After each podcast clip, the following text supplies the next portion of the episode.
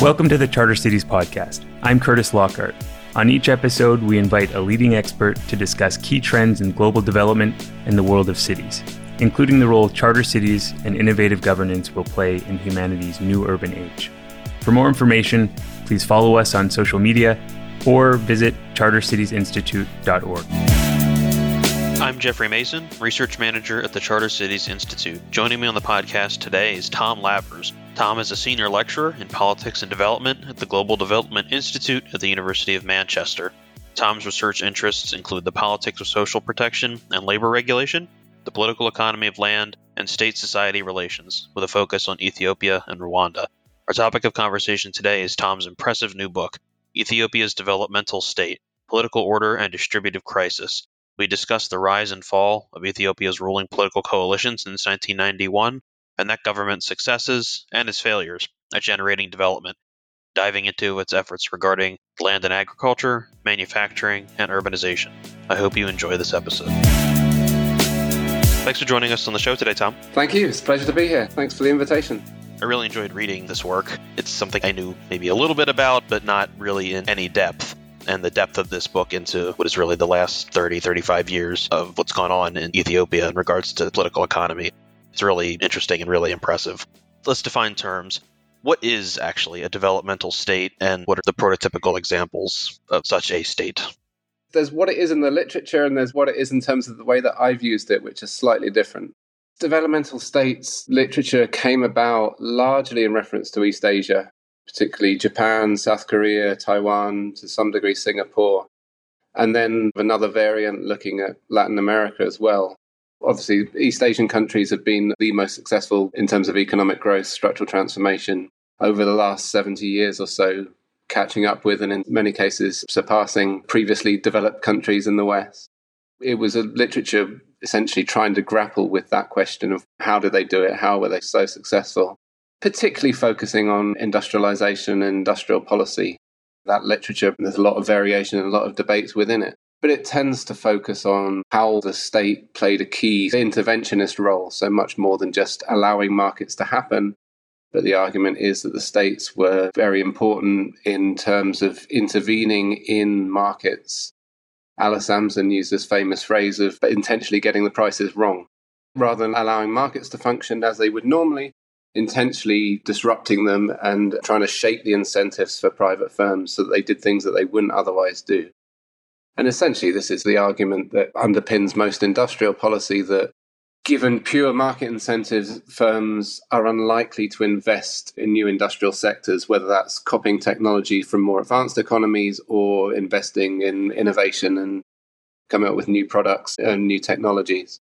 And it requires states' intervention to provide those incentives to overcome market failures that would otherwise mean that firms are unsure about whether they'll have a market for the processes in industrial production that they're investing in, whether they'll have returns to innovation will come round or not and will actually pay off. So that's a whole literature around the features of the East Asian and to some degree Latin American states which enabled this. In the book, I put in scare quotes because it's essentially the developmental state became a label which the Ethiopian government itself used for its development strategy and also ultimately a political project which was attempting to try and keep the Ethiopian People's Revolutionary Democratic Front, EPRDF, Ethiopia's full of acronyms, unfortunately, trying to keep that party in power. Essentially, the way I use it in the book is less trying to classify Ethiopia as a developmental state. And that's not really the question I'm trying to grapple with. It's more trying to explore the rise and fall of this developmental political project and how it used this label of the developmental state, inspired to a considerable degree by Taiwan, Korea, or at least the Ethiopian government's reading of those developmental experiences to try and bring about development and, as I say, consolidate its own political position it really is an interesting look at the whole history of a unified long period of a particular government.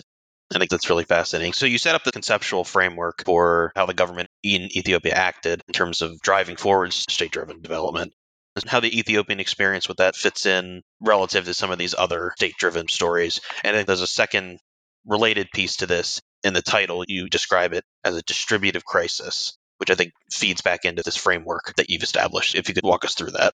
Sure. I mean, I think the basic argument of the book As I say, is trying to wrestle with the politics of the rise and fall of this particular government and its developmental project. And essentially, the argument is that it came to power somewhat unusually, and in this respect, it shares certain features with some of the East Asian, what often get called developmental state.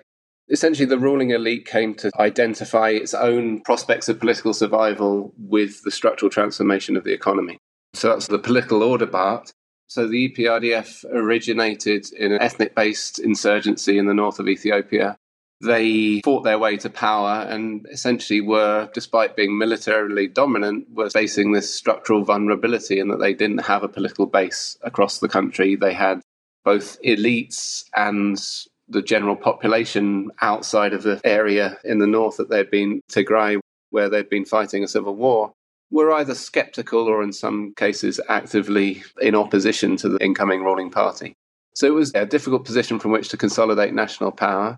And they came up with a twofold strategy for doing that, which defined their period in office and continues to define Ethiopian politics. One around how to deal with the challenge of ethnicity, which they reconstructed Ethiopia as a ethnic federal state, trying to draw around ethno linguistic groups and provide a federal system which devolves certain responsibilities to self administration for those regions. But the other part of it, which a lot of the book wrestles with, is the idea that they essentially were trying to build a relationship with the population and trying to incorporate them into structures which distributed resources and tied them to the regime. So initially, the very much the focus on that was land redistribution, which had happened in the 1970s. State ownership of land was maintained when the government came into power, and the flow of, sort of agricultural inputs, trying to raise agricultural productivity, but also distribute those through party state structures um, tying people to the incumbent regime, but a recognition ultimately that in the context of rapid population growth, agriculture was only a short term solution for this, that ultimately their fortunes would rest on structural transformation, creating an industrial sector which would create employment, rising productivity, and in that way be able to gradually, bit by bit, absorb surplus labour from the rural agricultural sector into urban areas, into urban industrial employment, continuing to essentially tie that to some degree to allegiance to the regime and thereby maintaining peace and stability and the continuity of the government. And as I said before, a lot of that corresponds to a certain reading and the elements of what happened in the likes of Taiwan and Korea and so on. The basic argument of the book is that that strategy provided the motivation for this development project, which delivered some really important successes. Ethiopia from the early 2000s went off into the longest sustained period of economic growth in its history you look at pretty much any socioeconomic indicator from health and education, poverty, through to infrastructure and everything in between, they all sharply improve in that period of time. And in that sense, it's enormously impressive. But the argument of the book is ultimately this model unraveled largely around the failure of industrial production, the failure to industrialize and create sufficient jobs. I'll go into the reasons for that in a moment. But essentially, what this meant was that you had this rapidly growing population in Ethiopia. Agriculture quickly was exhausted as a means of absorbing that labor. The shortage of land meant you had landholdings being divided up into ever smaller plots. When once regular redistributions of land ended, essentially a whole generation of young adults missed out on access to land. The government prioritized industrial policy and did many of the right things that you would hope them to do in terms of that, but it wasn't successful ultimately. They went through two different phases of how to try and industrialize, how to try and create industrial employment. The first one, again, based on their reading of East Asia, which was based on domestic capital, trying to support domestic firms to become competitive, gradually enter into global markets and compete globally, which didn't succeed for the most part, with a few exceptions. But particularly attempts to enter into textiles and leather and so on, were relatively limited in their success. And belatedly, the government then turned towards industrial parks and attempts to get already established big international firms to relocate production into Ethiopia. It was successful to a certain degree. There were some big international firms relocated. It essentially came too late. By that stage, there was already a very large section of the Ethiopian population which felt that it had been bypassed by the developmental successes and didn't really have any economic opportunities commensurate with rising education and rising aspiration. And the result was that was the key source of grievance which underpinned a whole wave of protests. that ultimately led to regime change and the unraveling of the ruling coalition. So, in that sense, it's this distributive crisis of failure to industrialize and the failure to generate these distributive resources which would consolidate the political party in power. This crisis that emerged over a number of years, how much of this would you describe as being top down versus bottom up in the sense of, I think, what is often considered one of these inflection points after the end of Meles Zenawi's administration? How does that factor into what happens? Sure. I think it's a key question. They are linked and connected in complex ways. Meles Zenawi was prime minister and the key figure within the ruling coalition ever since they came to power in 1991 through to his death in 2012. Particularly after 2001, there was a split in the ruling party, and he consolidated his power and was the key figure and the visionary, the architect of a lot of this approach. And in many cases, it was him reading about East Asia and trying to encourage his advisors and ministers to look into it themselves and giving his interpretation on it. And yeah, he was undoubtedly the most powerful figure holding the ruling coalition together. I mean, I think there were shifts within that already. So, I mean, if you go back, to Tigrayan People's Liberation Front, so the origin of the EPRDF, fought their way to power in the 1980s and eventually took power in 1991. They formed the EPRDF, which is a coalition of ethnic parties, and essentially oversaw the creation of that coalition in some cases incorporating already existing political parties, in some cases essentially creating them themselves, so often from captured prisoners of war. So, I mean, there was always this tension within the ruling coalition of a dominant party which had essentially mounted a nearly two decade long revolutionary struggle to fight their way to power, an assortment of more ad hoc creations. And there was always an imbalance with there. I mean, I think by 2012, there was already some signs that the other ethnic parties were less willing to play a subservient role within that coalition and were gradually trying to assert themselves and challenge some elements of what the federal government was pushing on them. And that undoubtedly accelerated once Meles passed away in 2012. And so you did start to see the beginnings of that elite fragmentation.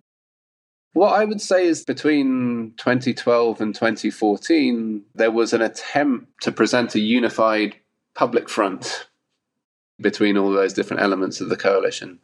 So they united around the next leader, Haile Mariam Desalegn, who was chosen through the party system. And essentially, all of the outward statements were very much we are sticking to the path that Meles laid down. And it's really when you started to have a social movement, what became known as the Oromo protests, which began around sort of April, March 2014, were initially very heavily suppressed and then returned in late 2015. And it's really those mass protests by exactly this generation that had been left out of access to land in rural areas, left out of access to urban employment. When those mass protests broke out, that you started to see clear signs of fragmentation within the ruling coalition. So almost immediately, you had statements from members of the other political parties, particularly the Oromo branch, expressing some support for protesters and concerns about the federal government. And as time went on, you had regime change within the leadership of the Oromo branch of the ruling party and figures both in the Oromo and latterly in the Amhara branch of the ruling, ruling coalition came to make quite explicit statements in support of the protests and questioning the federal government and essentially the dominance of the TPLF within it. So I think there's this element of both. As time went on, that fragmentation really came to the fore. My sense is that it was at least partly prompted by the protests. That as time went on, you know, members of the ruling coalition saw value in essentially stoking the fires of these protests. That would then enhance their leverage internally within the ruling coalition and start to sort of redress that power imbalance. So, compared to a lot of places in general, but especially within Africa, Ethiopia has a pretty long history of sort of formal statehood. And in the sort of deep roots and other literatures, history of statehood theoretically matters quite a bit for economic development. So how do you think Ethiopia's relatively long history of statehood impacted the government's ability to, regardless of how successful or not they were from one piece of the program to another, but to even really be able to mount this developmental push in the first place. On a related note, in 1991, how much of this new government was building off of, let's call it maybe a newly created blank slate versus how much are they just building on top of what the old structures and apparatuses were? I think it's an important question. The one finding that resonates through pretty much all of the literature on states and state capacity is just how long a term process state building, state formation actually is. I've been reading a couple of books even since I finished that book, which point to sort of several thousand years worth of fairly innocuous changes millennia or more ago in different parts of the world, particularly China, and how much that's then influenced subsequent patterns of state formation. There's a great quote by Gordon Brown where he says, In establishing the rule of law, the first 500 years are always the hardest. Yes, exactly. I think it is hugely important for Ethiopia that it does have a relatively unusual history. I think at times there is a tendency to overstate how exceptional Ethiopia is within Africa, but it certainly has an unusual history. A history of a hierarchical state structures which go back several hundred years at least, and depending on your interpretation, perhaps quite considerably longer than that. There is a legacy of a hierarchical state authority within Ethiopia in particularly parts of the country. It's one of the few African countries that went through a revolution. I think clearly can be classified as a social revolution, which also has had a dramatic impact on transforming what was previously the imperial state, enhancing state capacity and territorial control and this autonomy of the state from social actors. All key things which ultimately would prove to be extremely important under the EPRDF in terms of its ability to actually implement its development strategy. The legacy of that state building process is distinctly mixed. On the one hand, there is this sort of legacy of a hierarchical state authority. At the same time, there was also a legacy of great ethno linguistic diversity. So, around the time that European powers were colonizing the majority of Africa, Ethiopia also underwent a massive expansion of its territory from what had been an area in the north which shared strong cultural linguistic roots suddenly expanded dramatically towards the end of the 19th century incorporating groups which didn't really have much in common culturally or linguistically which essentially stored up many of the challenges which ultimately were faced in terms of ethnicity and how to deal with what in Ethiopia is called the national question. It also, I think, you know, the other challenge is that while Ethiopia had a high level of capacity in certain senses, in the, terms of the ability to dominate society and enforce decisions, it really didn't have much experience in terms of manufacturing, technical expertise, these kind of things. When it came to actually then launching an industrial strategy, that also became something of a problem that there wasn't that body of expertise. I mean, again, if you compare Ethiopia to East Asia, Korea was already experimenting with manufacturing under Japanese colonial rule at the early 1900s. And by the time independence came after the Second World War, already had considerable levels of technical expertise to build on in terms of both developing industrial firms, but also within the state to be able to set the right sort of policy incentives. And Ethiopia, in comparison, was at the very beginning of a learning curve in that sense. So it was a very mixed role. I mean, in terms of how it compares to Africa, I mean, one of the points I tried to make is just there is a tendency to write off African development as though the entire continent's a mess in considerable chunks of the literature. The reality is that Africa is an enormous continent, a large number of countries, and very diverse within them. I think Ethiopia is unusual and to some extent an extreme, but not entirely exceptional. There are other places which have something broadly comparable history of hierarchical states which have then been transformed and built on. And Rwanda sticks out in that sense of a very strong, powerful state which is able to implement its decisions and doesn't face an awful lot of opposition from society.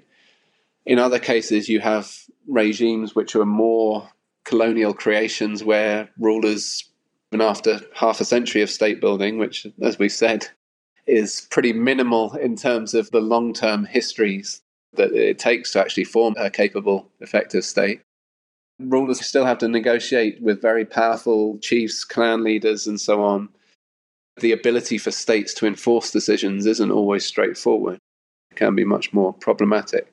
And so that state capacity, autonomy, the key things which are often vital for enacting a development strategy, for carrying out an effective industrial policy, are much more in question in many cases. So, one of the things that you touched on earlier is that the sort of initial keystone of the strategy, making agriculture more productive and more commercialized. And land reform is obviously an important part of that. It's an important part of a lot of the East Asian stories. You read, say, Joe Studwell's book. For every section of the book on a different country, there's the land reform section. It seems like there was maybe some successes, but obviously eventually ran out of steam, as you said earlier, about being able to absorb excess labor. What did the government try to do in regards to land and agriculture, and what ended up being the limitations?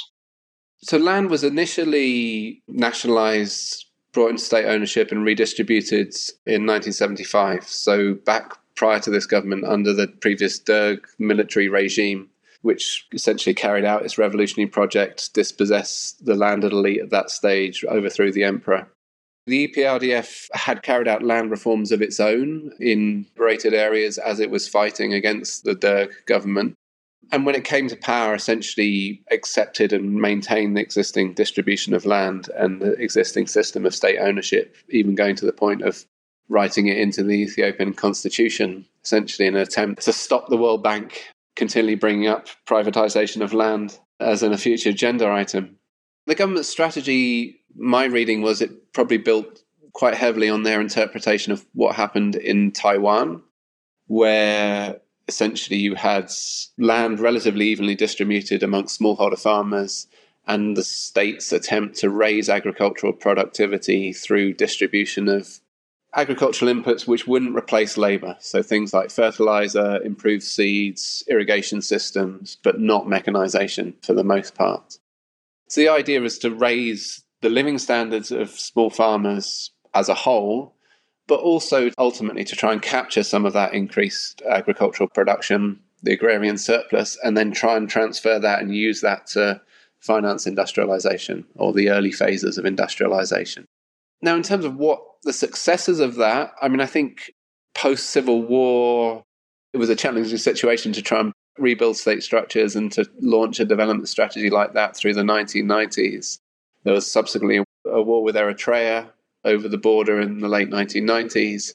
So, for various reasons, they didn't make an awful lot of progress with that in the 1990s. And it was really after that, after the party split in 2001, that the government essentially redoubled its efforts, really focused on implementing that strategy.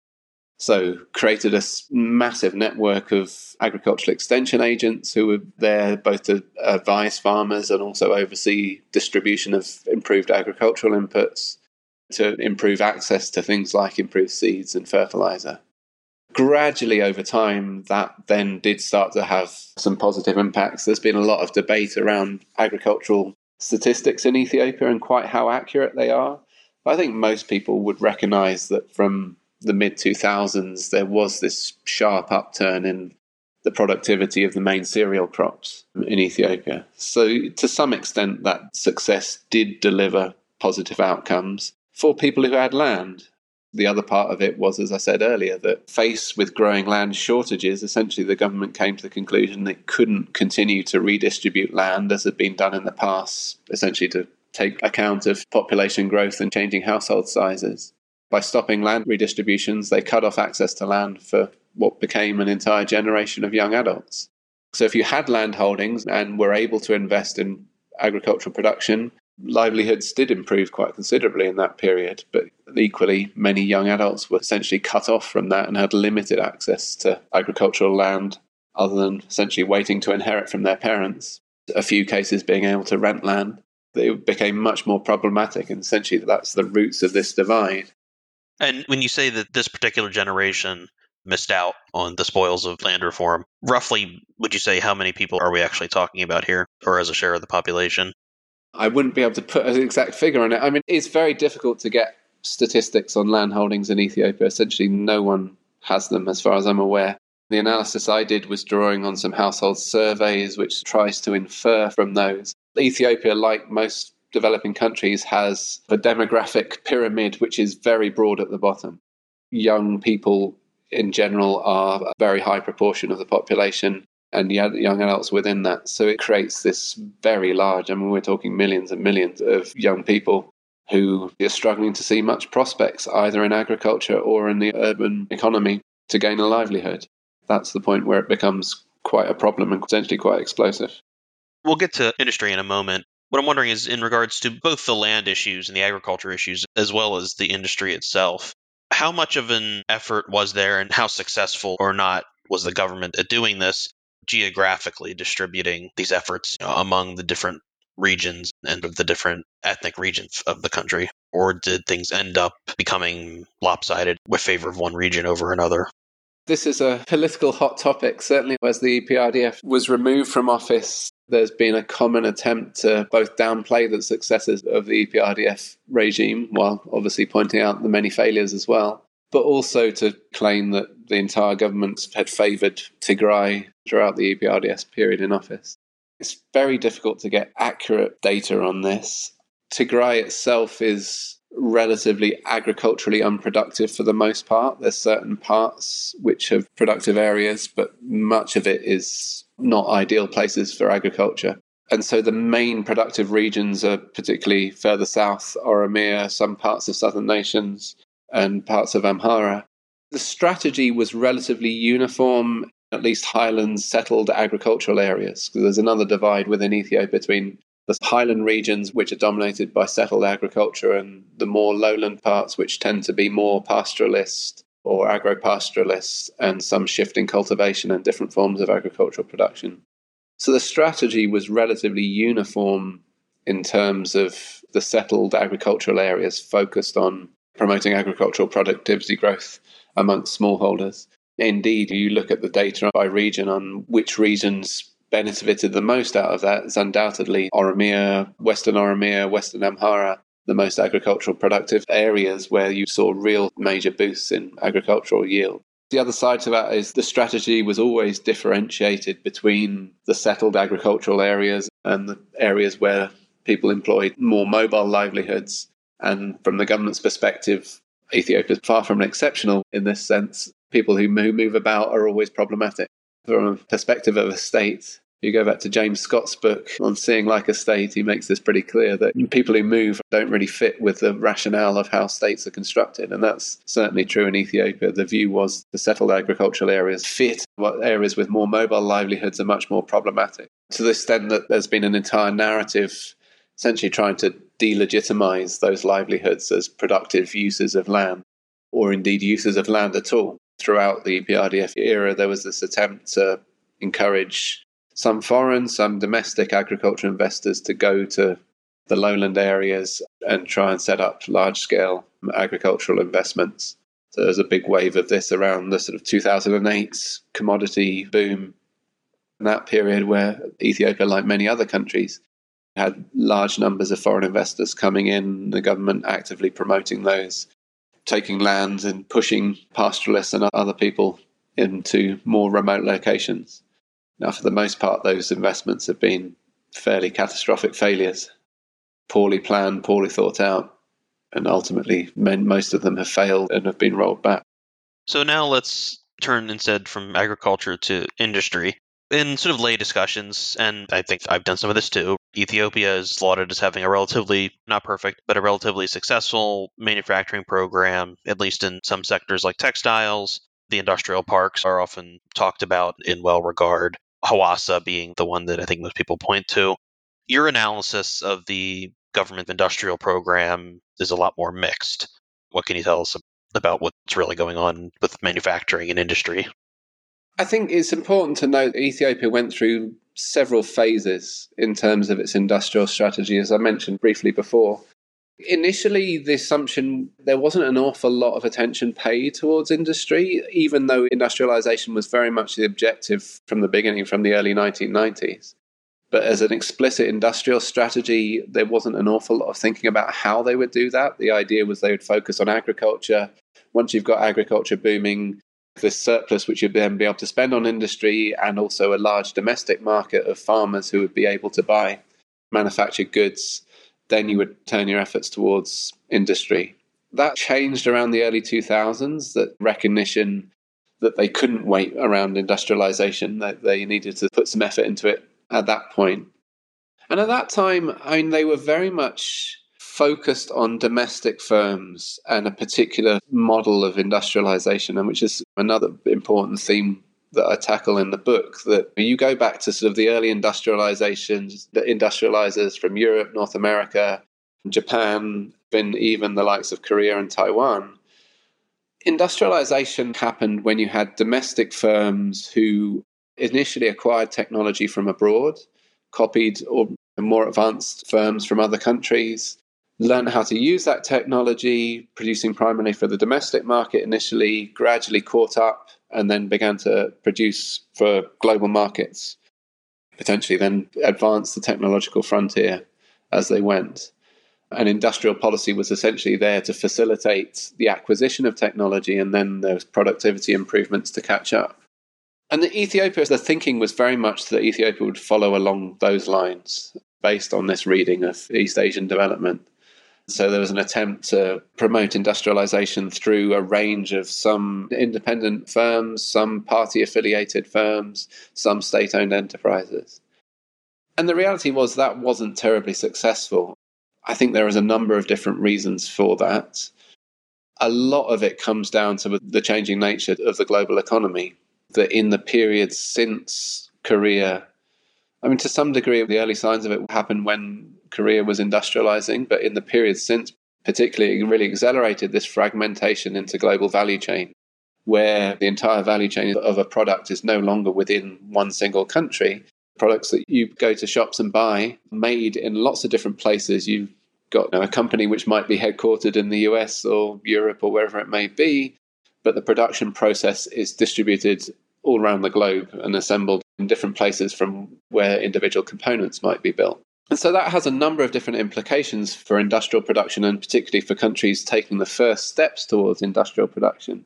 So Ethiopia's concentrated initially on industries with the lowest levels of productivity, things like textiles and apparel, leather and leather processing into shoes and hat and gloves and so on, sugarcane being turned into sugar, a few other industries the reality is that if you take the textile sector, Ethiopia's forays into the textiles, the apparel sector is essentially controlled by a relatively small number of global producers who source products globally, control the production process.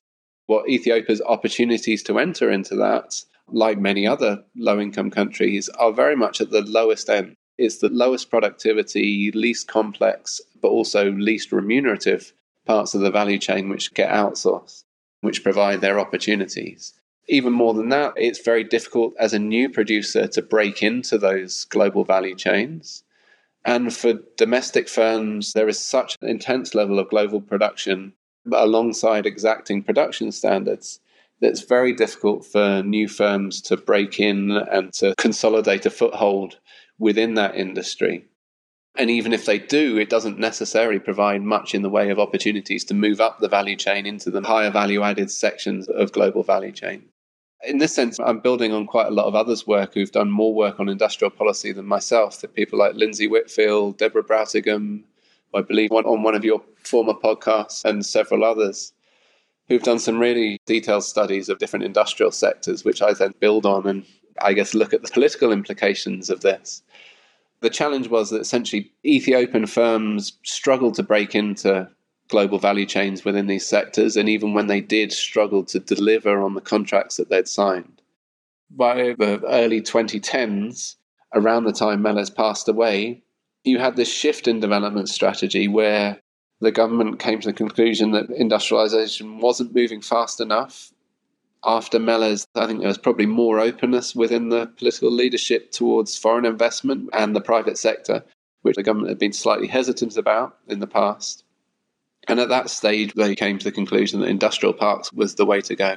So rather than the state trying to cultivate domestic capitalists, the idea was the state then oversees construction of industrial parks, which provide the infrastructure for industrial production, but you then try and convince already established global firms to relocate production to Ethiopia. A very different model of industrialization. So it's essentially at that point, it becomes contingent on securing enough foreign investment into the country. That's the key challenge in terms of industrialization. They did manage to get some apparel producers to relocate production, some shoe companies to relocate production to Ethiopia. And the successes that they latterly had in terms of industrialization. At that point, there were some important successes. And I think there was a moment where it seemed like Ethiopia might be on a really positive track in terms of becoming the next center of relatively low wage manufacturing for the global economy on that basis. The reality was that the political process overtook events to some degree. Job creation just wasn't fast enough to fulfill the role that the government had hoped in terms of creating jobs and placating the masses when it was forced from power. Political instability essentially became a major deterrent to that foreign investment, which obviously both protest movements, suppression of the protests, and then subsequently civil war has been a major deterrent to that foreign investment and impeded progress in terms of industrialization. I'm curious to see in the next few years how much of a return to trend line there can be in terms of manufacturing and other investment. The one topic that's sort of historically always been very related to industrialization that's really relevant to CCI is urbanization. And there's sort of this literature about urbanization with and without industrialization and how for lots of places, US, Europe, some parts of Asia elsewhere. Historically, urbanization and industrialization have gone hand in hand, but since the 1970s, this has broken down in Africa and some other places. And I think in discussions in Africa focused research and policy circles, when we talk about urban issues, I think not always, but oftentimes Ethiopia tends to be ignored a little bit in those discussions versus some of the countries that are more urbanized that have some of the megacities of the continent which Ethiopia lacks. And you talk in the book about how the government had a strategy that was related to its other economic strategies about urbanization, but that this was really one of its maybe more poignant failures. So, can you talk about what the government tried to do with regard to urbanization and how it related to the other pieces of their strategy and why it failed? It was a key concern from very early on. I mean, I think the government's concern expressed back in the 1990s was that population growth would mean that you would have a generation of people without livelihoods, which would cause unrest. But it was more particularly around urbanization. They recognized that the agricultural sector would only be able to provide livelihoods for the Ethiopian population for a certain amount of time, that ultimately people would move to cities. And it becomes particularly problematic if you've got large numbers of unemployed people in urban areas. And that's where it's most likely to lead to political instability. So the initial strategy was very much try and keep people in rural areas. So they were very resistant to migration and took a range of measures to try and slow the pace of migration in the early years ultimately came to the conclusion that it wasn't going to be possible to stop it entirely, that you had to industrialize, you had to create employment and try and accelerate that process and work with it. The government's strategy was very much that they wanted Ethiopia to industrialize and urbanize at the same time. So, essentially, to buck the trend of many African countries where, as you say, there has been urbanization without industrialization. Ultimately, industrial failures and inability to create vast numbers of jobs for the very rapidly growing population meant that, in that sense, Ethiopia isn't terribly exceptional. It's relatively under urbanized compared to much of the rest of the African continent, partly because of the attempts of governments to try and slow the pace of urbanization, is very rapidly urbanizing. Both Addis and particularly cities outside Addis are growing very, very rapidly. And the attempts to slow that pace of urbanization unraveled early on. Essentially, the government then had to reckon with how to manage that process of urbanization to try and retain political stability in urban areas whilst trying to create jobs for people in those urban settings. And clearly, that's been particularly problematic, both in terms of urban job creation, but also managing the process of urban expansion. I mean, that was ultimately the flashpoint for the protest movement that began in 2014 was the expansion of Addis Ababa, which has, I guess, two distinct elements to it. One is around expropriation of rural landholders to make way for the city, where essentially the government's key pillar of its developmental state strategy was the use of state ownership to expropriate landholders for relatively low compensation payments and use that as a means of subsidizing infrastructural developments, industrial development, housing development, whatever it would be, essentially by obtaining cheap land. And obviously, that creates considerable resentment for those that are expropriated. Then that overlaid Addis on very particular ethnic politics around Addis Ababa is a multi ethnic city stuck right in the middle of Oromia. Addis Ababa grew to the boundaries of the city administration, which were created in the 1990s and quickly started sprawling out beyond. So essentially, that means the expansion of a multi ethnic city at the expense of Oromo farmers in the surrounding area, which became politically explosive and tied up with broader politicization of ethnicity within Ethiopia and sparked these protests in the first place. As Ethiopia moves from being one of the most rural to more urban, I think this evolution will be really interesting to follow moving forward. And I would also, for folks who are specifically interested in urbanization in Ethiopia, some of our friends over at the Marron Institute at NYU have done some really great work on urban expansion in Ethiopia that I would recommend you check out. I think that's going to wrap it for us today, Tom. But before we go, this is a really huge, really impressive work. What are you working on next, if you know? Thank you so much. There is another book in the works, which hopefully should be out in 2024, which is in some ways a companion to this book. It's actually on the political history of dam building in Ethiopia.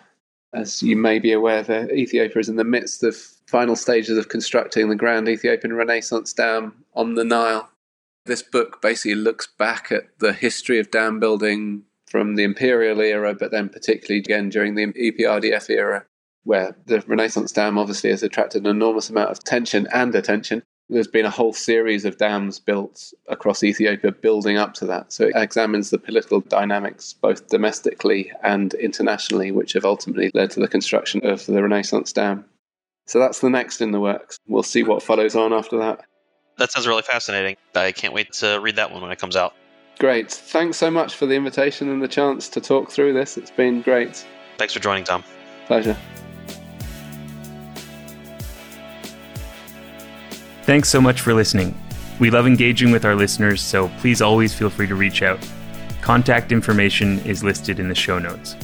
To find out more about the work of the Charter Cities Institute, please follow us on social media or visit chartercitiesinstitute.org.